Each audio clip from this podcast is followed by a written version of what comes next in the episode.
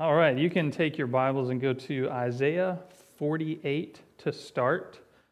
I wanted to talk a little bit about prophecy today um, because really the birth of Jesus Christ stems from prophecy. Matthew often quotes a lot of prophecy uh, concerning the birth. Uh, some of them, he's the only one who quotes it.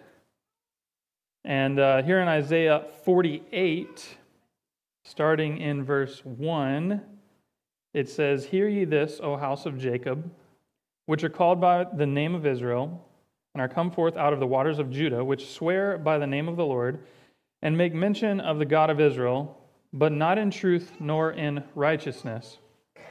For they call themselves of the holy city and stay themselves upon the God of Israel. The Lord of hosts is his name.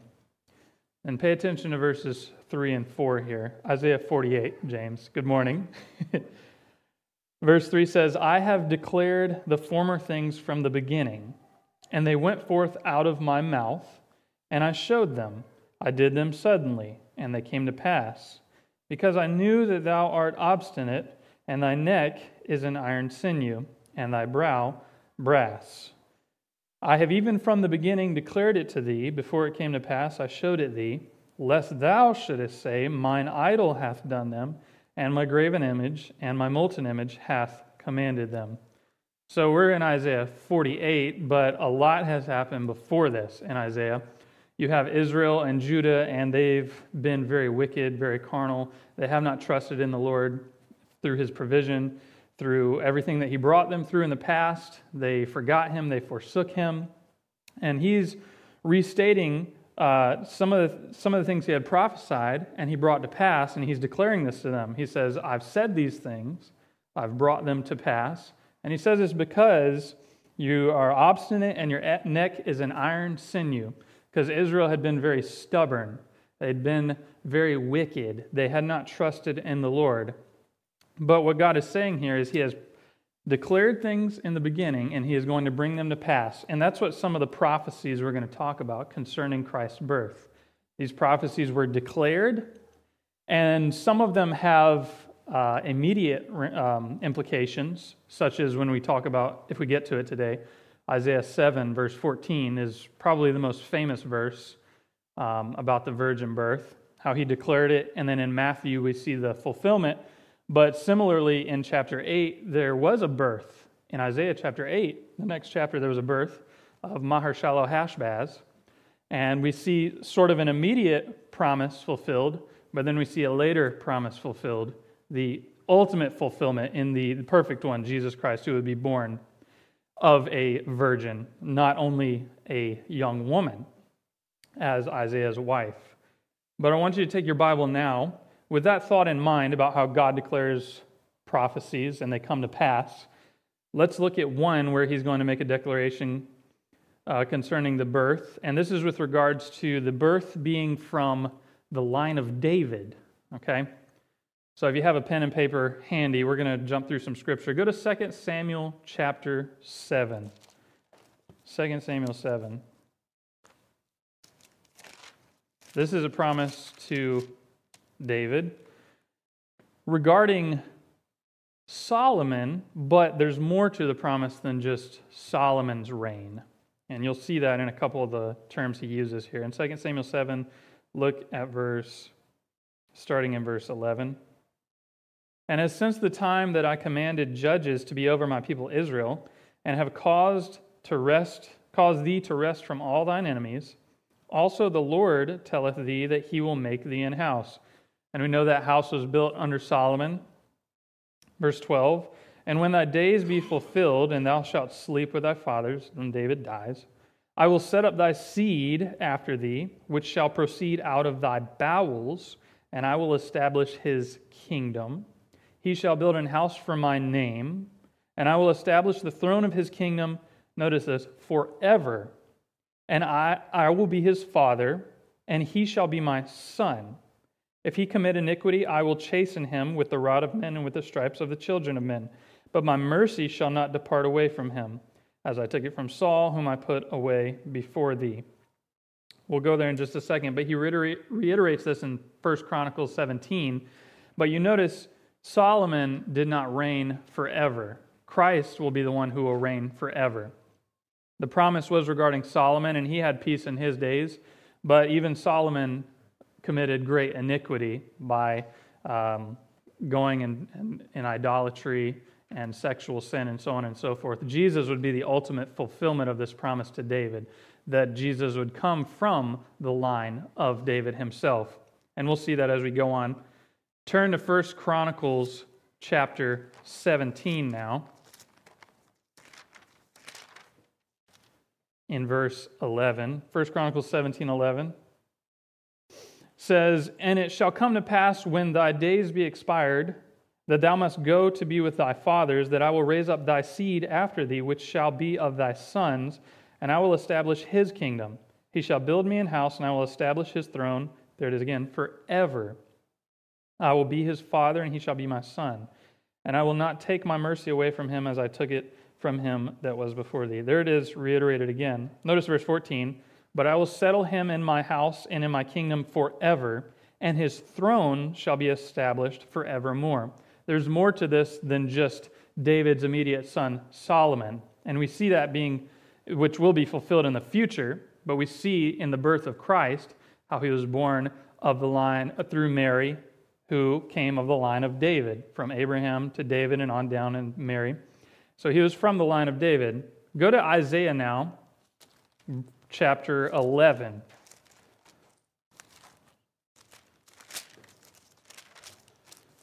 Isaiah 11, verse 1. And it says in verse 1 of Isaiah 11, it says, And there shall come forth a rod out of the stem of Jesse, that's David's father, Jesse, and a branch shall grow out of his roots.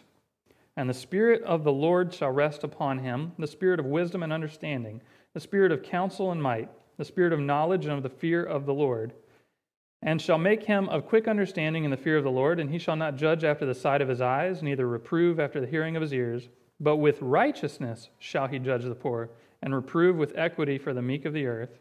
And he shall smite the earth with the rod of his mouth, and with the breath of his lips shall he slay the wicked. Now, even the Jew agrees that this is a prophetical passage. When we discuss regarding the Messiah. When we discuss Isaiah 7, they deny that 7:14 is a messianic passage. And I think they also deny 8 and perhaps and, and 9 as well. They point those to be uh, either Hezekiah or Maher-shalal Hashbaz. They do not believe that those are referring to any messianic figure. But chapter 11 is very clear, very, very clear, that a Messiah is going to rise up out of the line of David, and he's going to have power. He's going to judge with righteousness. Verse 6 goes on to say that the wolf will lie with the lamb. And we know this is kingdom talk. And in Jesus' day, the people were expecting a king. They were looking for a king. They were looking for someone to lay the law down against the Roman oppression. They were looking for someone to bring them out of captivity. Because in Isaiah's day, the Assyrian kingdom was coming up against Israel. Israel and Judah, the northern and the southern, they were at war with one another. And Assyria was coming along, and they eventually sack the northern kingdom, Israel. And in the same manner, you see some similarities in Jesus' day.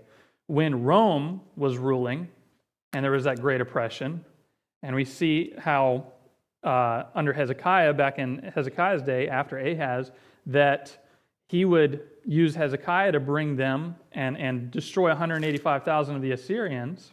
They would be destroyed. Well, in similar fashion, Jesus, or Hezekiah is a type of Jesus, right? A type of Christ. And how Jesus Christ would ultimately be the Savior of the whole world. He would bring them out from the oppression of sin, right? And we see similarities using these prophecies. We'll get to more of that later. But turn with me now to Jeremiah 23. There's a lot contained in a study of this sort, so I encourage you to write these down. As I was studying this, it was more and more and more and more little golden nuggets I came across. So we won't get to it all, but take notes and I encourage you to study this. Jeremiah 23 says this in verse 5 Behold, the days come, saith the Lord, that I will raise unto David a righteous branch, and a king shall reign and prosper and shall execute judgment and justice in the earth. And in his days, Judah shall be saved, and Israel shall dwell safely. And this is his name whereby he shall be called the Lord our righteousness. Very, very important there. Let's see where some of this is fulfilled now. Go to Matthew chapter 1. And we see it in the very first verse of the book of Matthew. Verse 1 of Matthew 1 the book of the generation of Jesus Christ, the son of David, the son of Abraham. Skip, skip, verse 6, verse 5, rather. And Salmon begot uh, Boaz the, of Rechab, sorry, and Boaz begat Obed, Obed of Ruth, and Obed begat Jesse, remember the branch of, of Jesse, and Jesse begat David the king, and David the king begat Solomon. And as we go on and on, we get to eventually Jesus Christ being born uh, from Mary. Verse 16 Jacob begat Joseph, the husband of Mary, of whom was born Jesus, who is called Christ. And it links that from Abraham to David of 14 generations, David to the captivity, 14 generations. And then we have the birth of Christ from the line of David. It was fulfilled that Jesus, out of the tribe of Judah, he would be born through the line of David and the people were looking for a king. There was great joy when they heard the Messiah was coming. Uh, from the Magi, from the shepherds, they all expected a king because they wanted them. Uh, they wanted him to come and take them from the oppression of Rome. That's what they expected. But he was on another mission, and we can see comparisons um, of that as we look at these prophecies. Look now at Luke 3 quickly. More on this about David, Luke 3. And I want you to look with me at verse 31. Here it is again, just to reiterate about David. Which was the son of Melea, which was the son of Menan, which was the son of Mattatha, which was the son of Nathan, which was the son of David. This is Joseph's side of the line. And now we know that Joseph could not be the physical father of Jesus anyway because of the curse of Jeconiah. We're not going to go into that curse, but Joseph is not the father of Jesus. God is the father of Jesus, born through Mary and the Holy Spirit. God made it happen that way. And we'll talk more about that in a moment. But just a couple notes here. They were expecting a king. There was oppression from Rome during this time, and it's similar to the days of when Isaiah and uh, Micah and the other prophets are speaking. There's oppression from Assyria, there's oppression from Babylon. And you see these similarities as you're going through the prophets, through the scripture. You see how the oppression is on the scene, and you also see how Israel and Judah, they're sustaining that oppression, that uh, conquering from these nations because of their sin, their transgression. Even God, in His mercy, He desires to deliver them, but we'll see in a moment when we look at Isaiah 7, even Ahaz refuses God's help.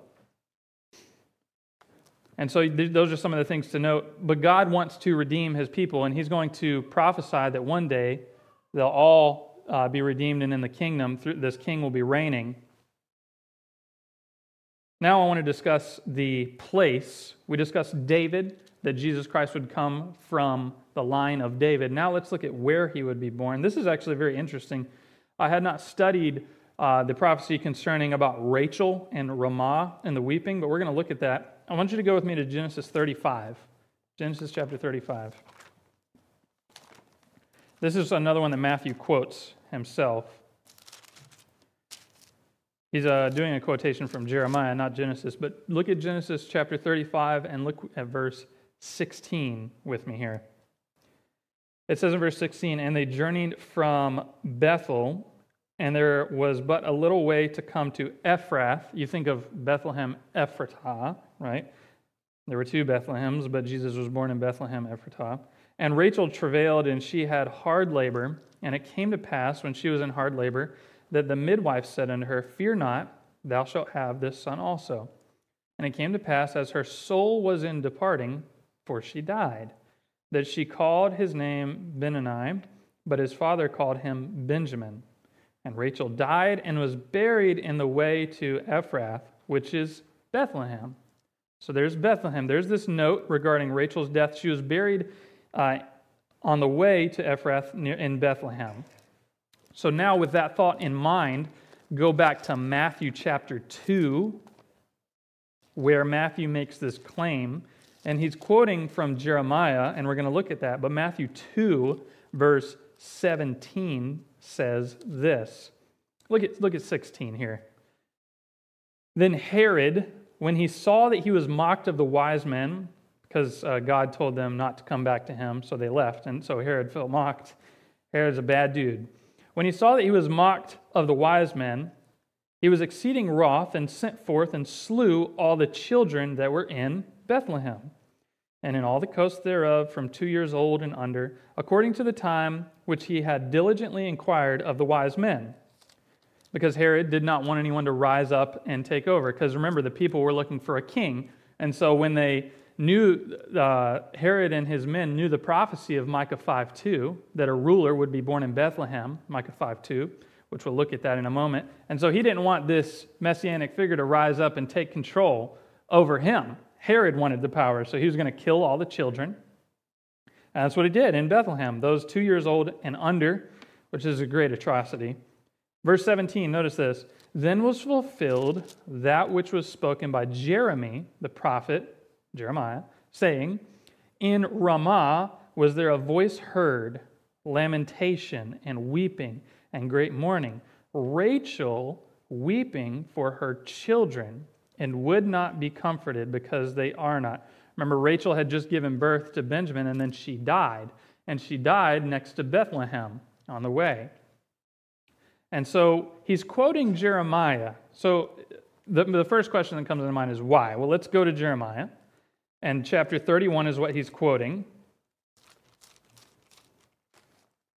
31. And let's look at the context here. 31 in verse 1 and we're going to read a little bit here.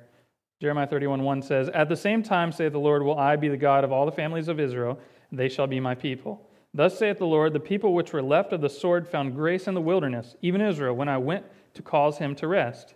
The Lord hath appeared of old unto me, saying, Yea, I have loved thee with an everlasting love. Therefore, with loving kindness have I drawn thee. Again, I will build thee, and thou shalt be built, O virgin of Israel. Thou shalt again be adorned with thy tabrets, and shalt go forth in the dances of them that make merry. Let's skip, skip down to verse 13. Then shall the virgin rejoice in the dance, both young men and old together. For I will turn their mourning into joy and will comfort them and make them rejoice from their sorrow.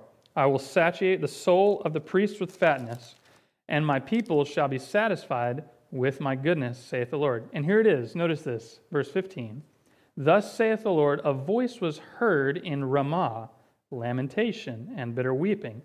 Rahel, Rachel, weeping for her children, refused to be comforted for her children because they were not. Thus saith the Lord Refrain thy voice from weeping, and thine eyes from tears, for thy work shall be rewarded, saith the Lord. They shall come again from the land of the enemy. Here's the reason why I think Matthew quotes this and mentions this. Obviously, Bethlehem being the key. Rachel was buried near Bethlehem. But what was going on with Rachel? She bare a child, and then she died. And we see that in, um, what's this note I have here?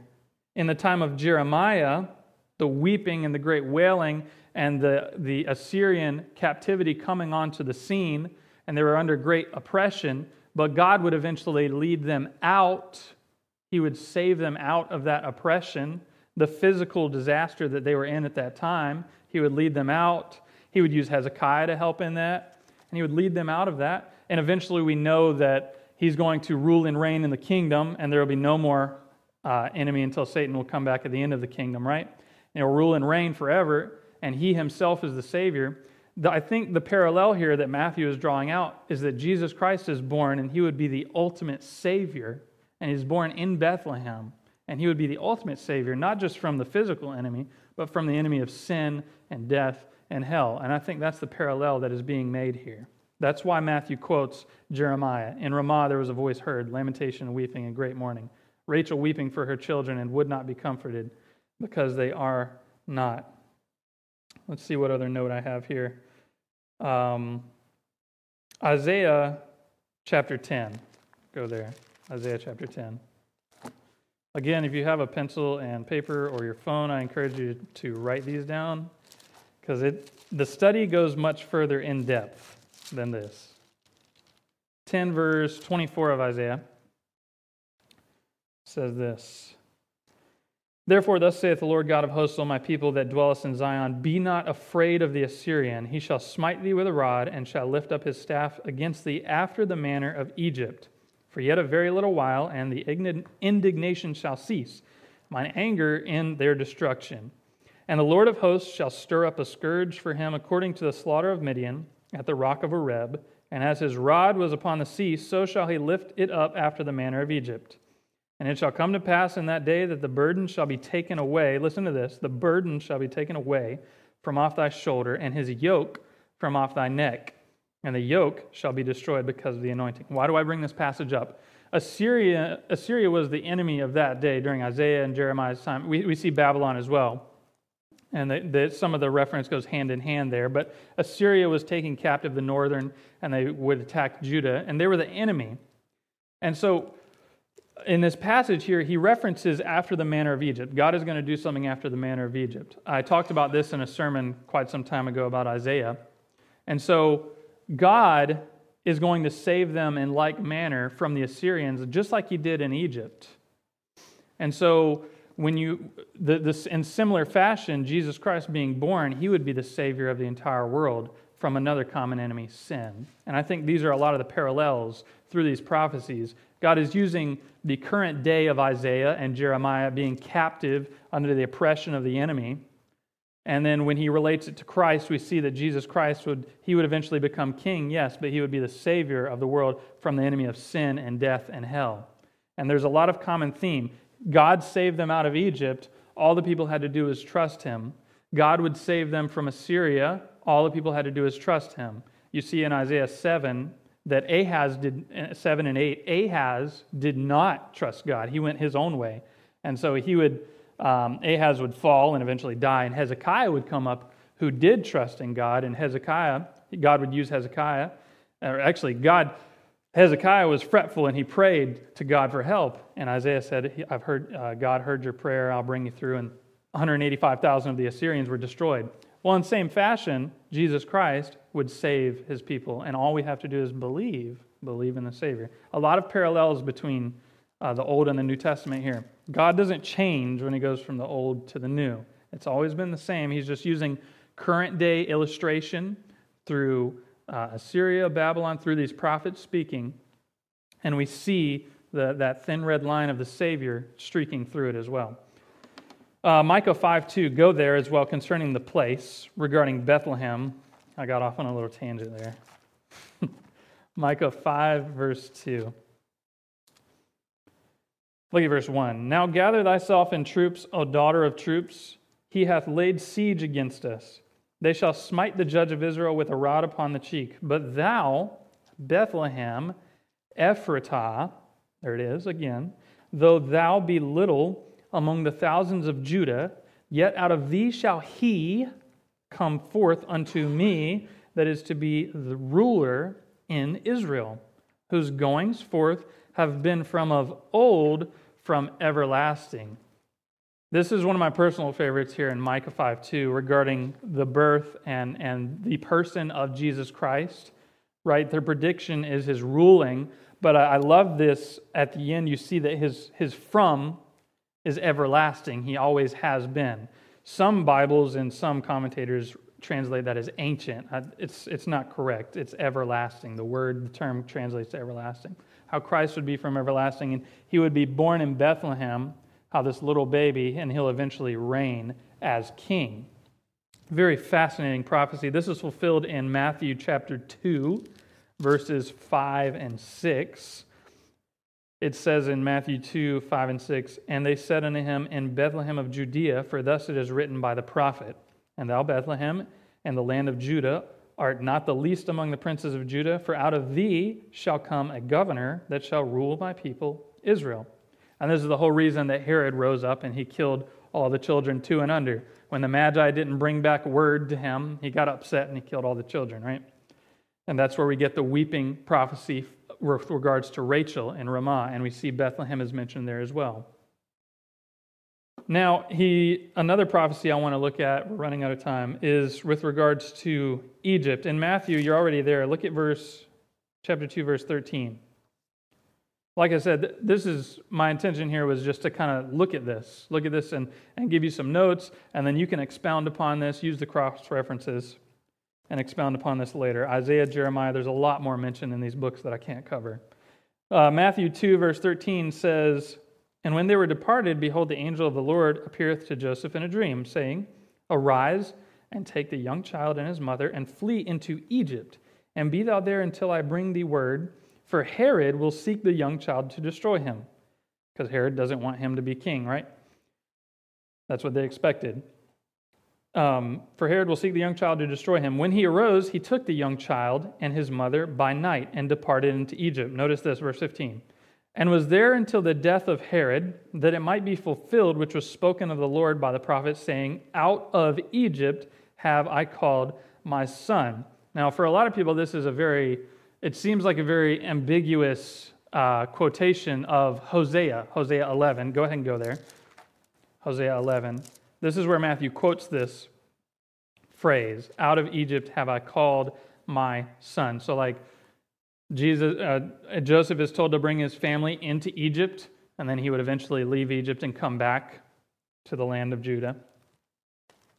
Hosea 11:1, this is the quotation here.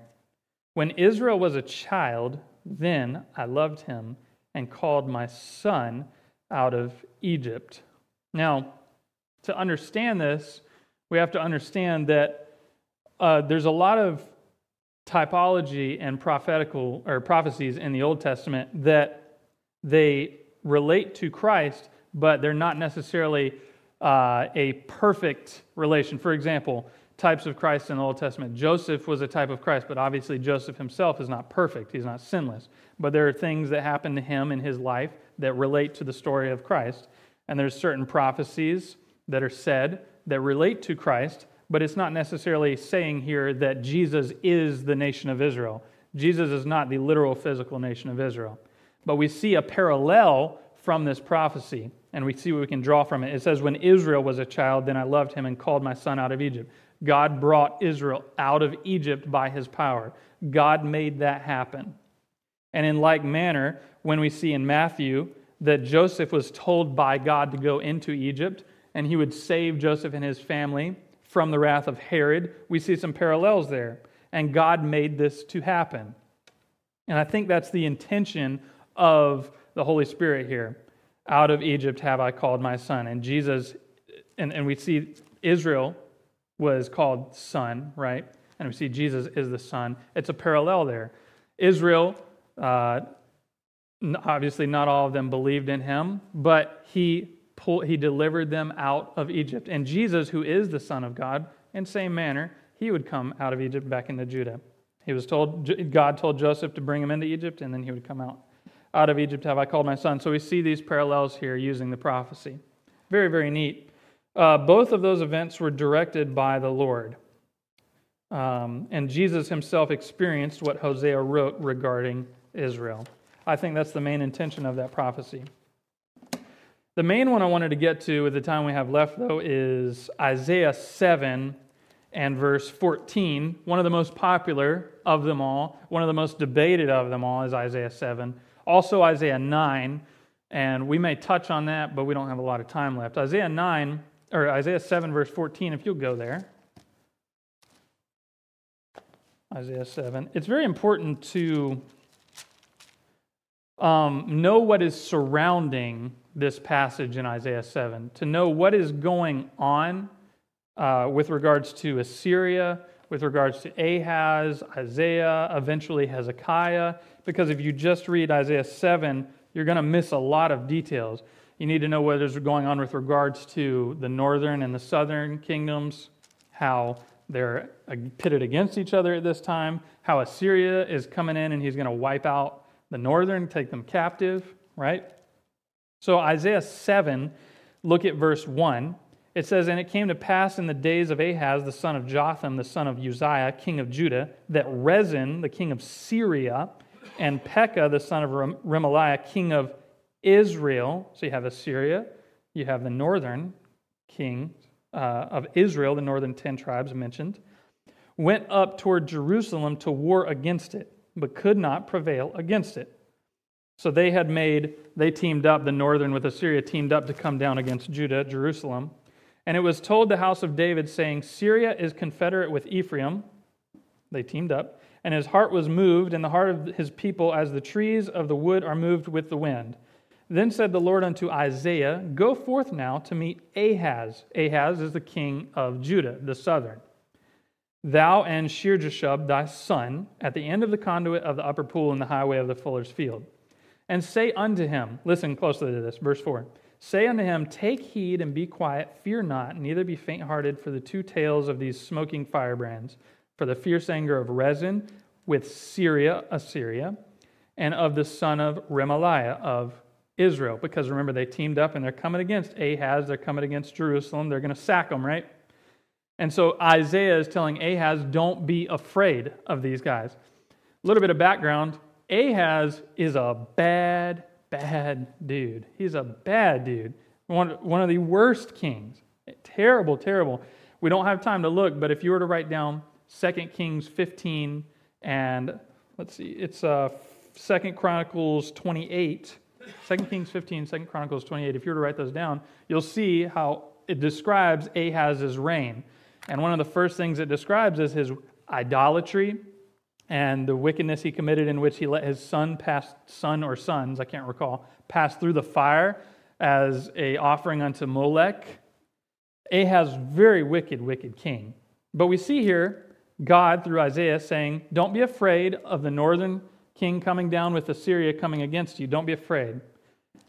God, uh, one of the themes you see through the prophets and through scripture is that even when you have someone so terrible such as Ahaz, right, God is still showing his loving kindness.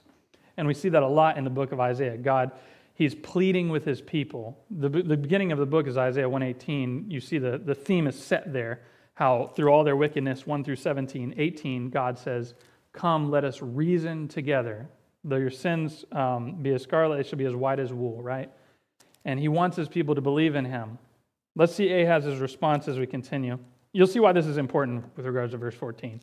Because, verse 5 Syria, Ephraim, and the son of Remaliah have taken evil counsel against thee, saying, Let us go up against Judah and vex it. Let us make a breach therein for us and set a king in the midst of it, even the son of Tabeal. So they want to take over Jerusalem. 7. Thus saith the Lord God, it shall not stand, neither shall it come to pass. I love that verse. God's not going to let it happen. Verse 8 For the head of Syria is Damascus, and the head of Damascus is Rezin, and within threescore and five years shall Ephraim be broken, that it be not a people. Assyria is going to sack them, the northern ten. And the head of Ephraim is Samaria, and the head of Samaria is Remaliah's son. If you will not believe, surely you shall not be established. I like that last phrase there. If you will not believe, surely you shall not be established, because Ahaz is not going to believe in God. Ahaz is going to reach out to the Assyrians and, and, and team up with them and, for protection and stuff. He's not going to trust in God. But look at what God says to Ahaz. Verse 10 Moreover, the Lord spake again unto Ahaz, saying, Ask thee a sign of the Lord thy God. Ask it either in the depth or in the height above. Ask it as far down to hell as you can think or as far up to heaven as you can think. Ask a sign that I'm going to deliver you. Very important. Verse 12. But Ahaz said, listen to his response I will not ask. Yikes. Neither will I tempt the Lord. Now, there are some moments in Scripture where it was a temptation for people to ask God for a sign because they doubted his deliverance. But Ahaz here, he uh, didn't want to trust in God. He had already chosen, but he was wicked. He chose not to trust in God for deliverance. He was going to seek out another way through idolatry, through the other kings. So he refuses even God telling him to ask for a sign. He refuses it altogether. 13. And he said, Hear ye now, O house of David. Is it a small thing for you to weary men, but will ye weary my God also? God did not like that response. So here's what he's going to do about it. Verse 14 Therefore, the Lord himself shall give you a sign. Behold, a virgin shall conceive and bear a son, and shall call his name Emmanuel, which we know is interpreted God with us. Emmanuel. And so you may think, this is kind of random thrown in Isaiah. Why, why is this here? Well, I believe it's a twofold purpose, and we see parallels between what would happen immediately and what was going to happen in Jesus Christ's day, or Jesus Christ's day, sorry.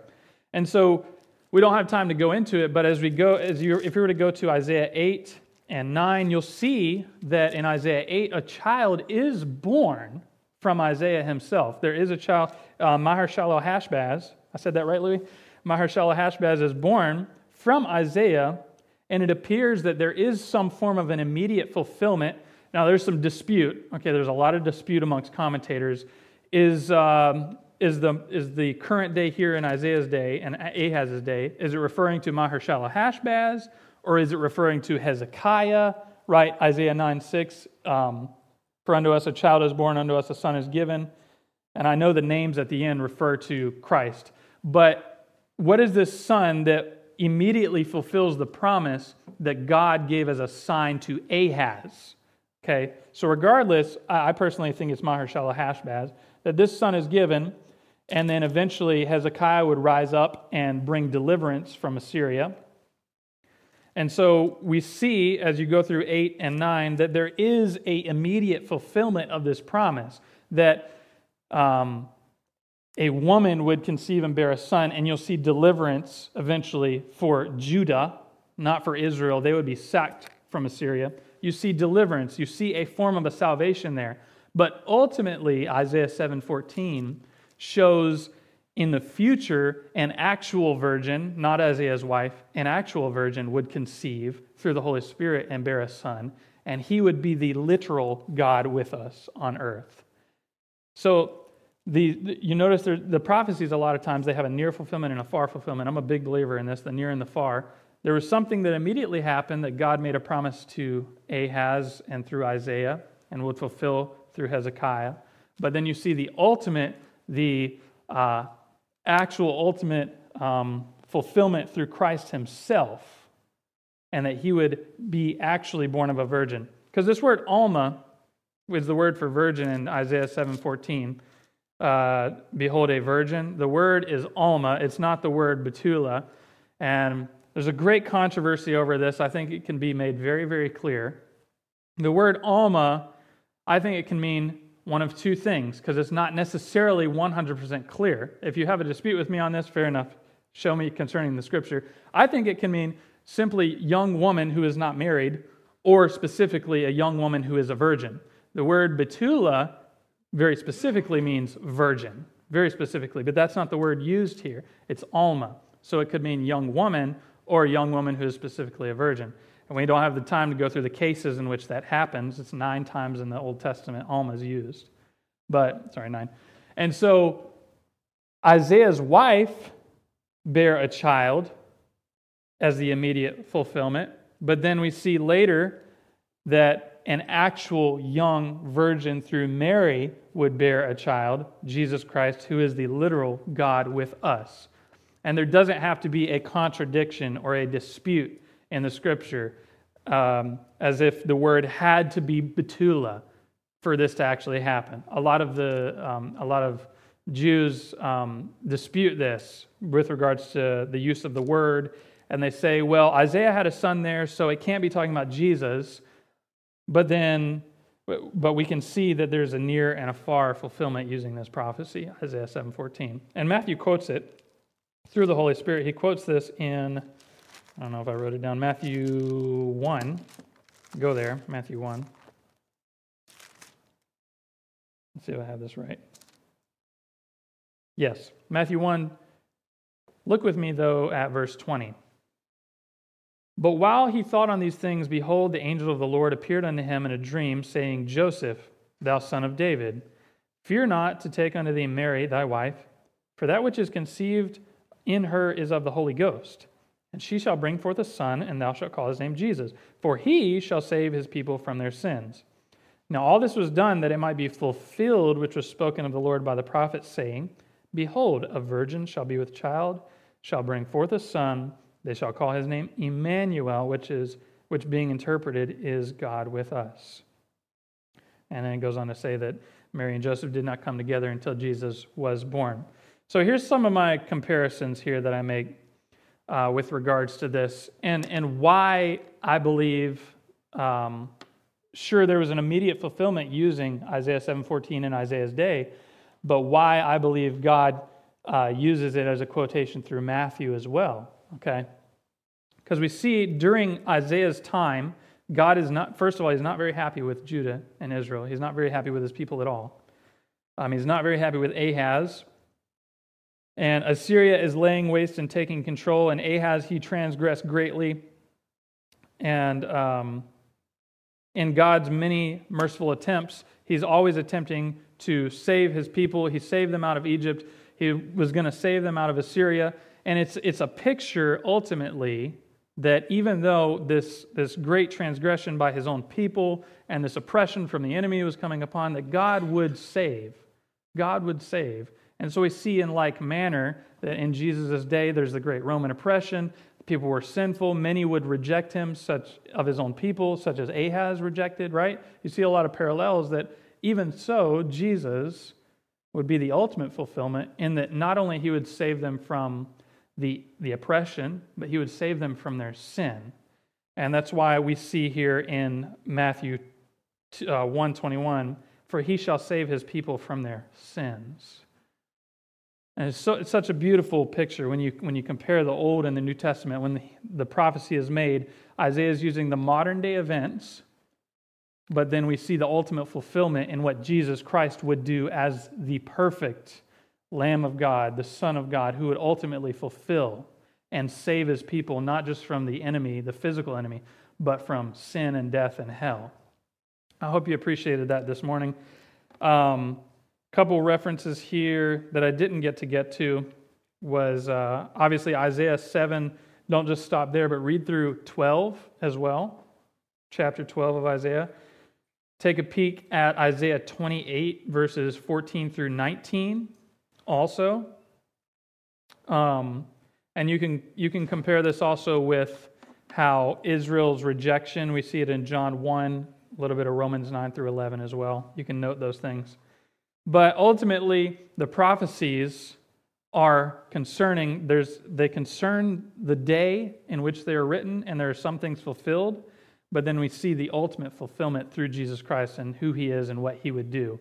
How he would be the Son of God, perfect, without any sin, and how he would die and ultimately pay for the sin of the world. The baby, born of a virgin, would die and pay for all the sin of all the world. So I hope you appreciated that little study. Um, I encourage you to look more into Isaiah and Jeremiah concerning the birth of Christ and concerning what he would ultimately do, being the Savior not only of the enemies, but the Savior of the world. So that was more on the prophetical birth. If you're watching online and um, none of this is really of great concern to you if you don't know for sure if you were to die, you would go to heaven. The prophecy concerning his birth was with regards to what he would eventually do for us and how he died on the cross and paid for all of our sins. I'll go ahead and share this because there might be somebody watching here on Christmas Eve. You can trust Christ as your Savior, letting this hand represent you and me and the whole world, and letting this block of sin represent our sin. We all have sin on us, but God loved us just like He loved His people, and He kept trying to um, redeem them, and he wanted to show mercy on them. He loved them. And he loves us the same. He doesn't like our sin, though. Just like when Ahaz rejected him, he, he hates it. He hates the sin, and so he brought the oppression on him.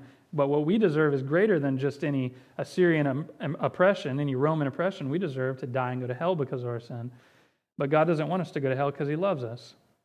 He wants you and I to go to heaven. But to go there, we have to be perfect. We're not perfect, we all have sin. And so God did something about it. Behold, a virgin shall conceive and bear a son, and his name shall be Emmanuel, God with us. Jesus Christ, God with us. He came down from heaven. He was born of the Virgin Mary. And in doing so, he had no sin because he was born in such a way through the Holy Ghost. Jesus had no sin in which he did not have to die. We deserve to die. But Jesus, born of the Virgin Mary, perfect, sinless, lived a perfect life, and who had no sin, Jesus himself took all of our sin on himself fulfilling an, another multitude of prophecies and doing so, hundreds. In doing so, Jesus died for that sin. He was buried in the grave. All this is written in Isaiah 53. He was buried in the grave. He rose from the dead. The sin barrier is removed. And anyone who would believe in him would have everlasting life. Don't be like Ahaz, who, re- who did not believe, who did not trust in the Lord, but believe in Jesus Christ and you receive everlasting life. Believe in him and you receive eternal life. The sin was paid. All you have to do is believe in him. Let's pray together, and then we'll close on out and get ready for the morning service. Heavenly Father, I thank you for the prophecies you made. Um, thank you that even though we are hard headed, we're stiff necked, as you wrote in Isaiah 48, that you gave us your word that we can study, we can compare scripture with scripture, and we can learn from these things and understand the ultimate purpose for which they were written that Jesus Christ, who was born in Bethlehem of the Virgin Mary, that he would eventually, ultimately, yes, he'll be a king one day, but he died for our sin. He was buried, he rose again. Thank you for that. Thank you for uh, this church where we can meet and learn together. And I pray that this message, as people listen online, it would bless many, many more. In Jesus' name, amen. All right. Thank you. We'll meet in here in a few minutes.